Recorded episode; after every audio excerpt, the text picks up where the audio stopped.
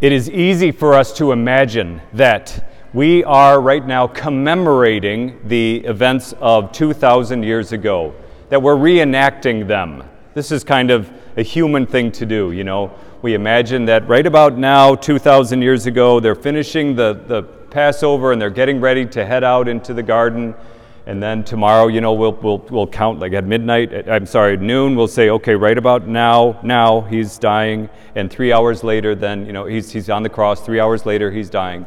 And that's good. But we have to remember this is not a reenactment. The liturgy is not just going through the motions of something that happened long ago. Make no mistake about it, what we celebrate over these three days did happen in history. They are rooted in history. That's why when we we make our profession of faith, we say Jesus suffered under Pontius Pilate, was crucified, died, and was buried. Many people wonder, I used to wonder too, why are we mentioning Pontius Pilate? Of all people, we mention his name in, in our creed. Why is that? Clearly, it's not to lift him up, but it's to set this in a certain time, to, to cement this in time. We believe that this happened in history.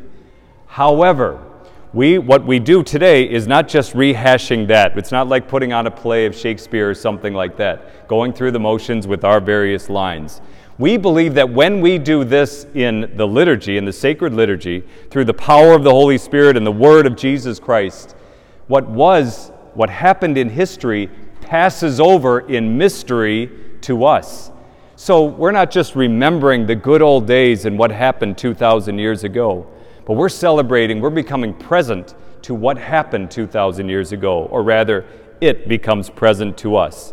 And thus, we experience today, right now, in this moment, the fruit of Jesus' passion, death, and resurrection. That is forgiveness for our sins now. That is the promise of redemption right now. That is the promise of eternal life with the Lord in the future. This is what we celebrate as we go through this liturgy that lasts three days and every liturgy.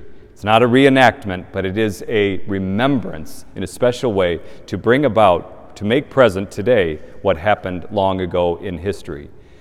You can almost, I know this is going to sound preposterous, but I almost imagine Jesus contemplating, thinking back then, how am I going to make what is going to happen in the next few days? How will I make that relevant, not just relevant, but present to people in the local church of Pensacola, Tallahassee in April of 2022? How can I possibly make this present to them and everyone, for that matter, of all time in every place?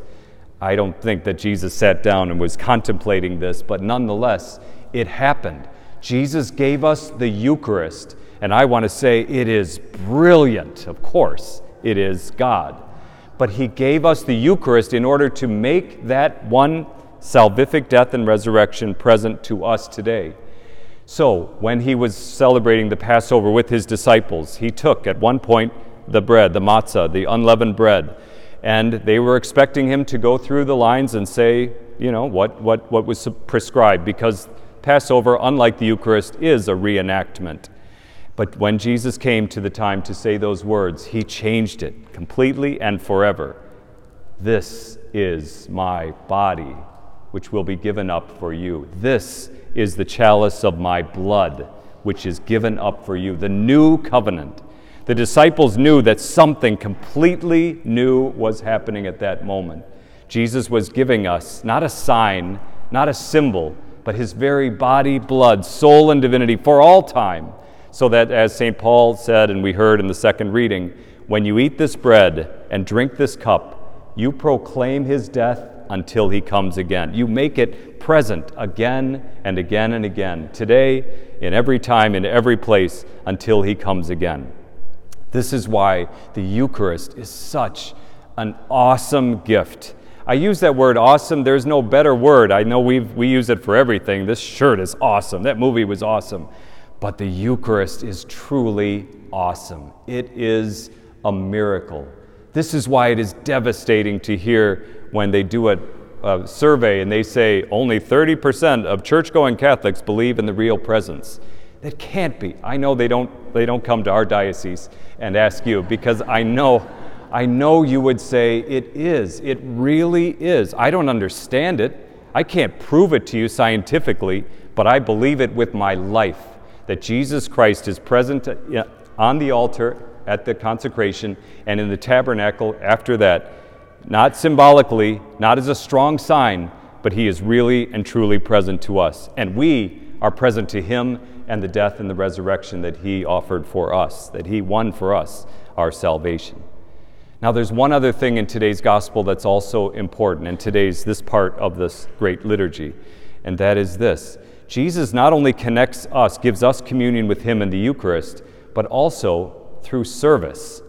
So, in the three synoptic gospels, Matthew, Mark, and Luke, called synoptic, same optic, same lens, same view of the gospel, in those three gospels, we get the story of the, the um, institution of the Eucharist. Jesus takes the bread and says, This is my body, this is my blood. But in John's gospel, we don't have those words per se. John chooses to give us another lesson during that meal when, as we just heard it, Jesus kneels down and washes the feet of his disciples. And it's interesting and wonderful that St. Peter, who is always objecting, always putting his foot in his mouth, he says, No, no, no, no, no, Lord, you'll never wash my feet. And it's important to hear what Jesus said. If I don't wash you, you will have no inheritance with me. You don't have that communion with me. But if I do wash you, then you have that inheritance. You have that communion. So we have communion with the Lord in the Eucharist, yes, on a completely perfect level. But on another level, Jesus says, when you serve your brothers and sisters, when you wash their feet, you have that communion with me. You are acting in persona Christi, in the person of Christ. You are actually doing, serving me. We know that from Matthew's gospel. Jesus said, When I was hungry, you gave me food. When I was naked, you clothed me. When you serve others, you, ser- you serve me. So in today's gospel, we also get that other sense of communion with the Lord. It's not just here in church, but it is out there. It is when we serve, when we love, when we, pe- when we preach and teach the good news.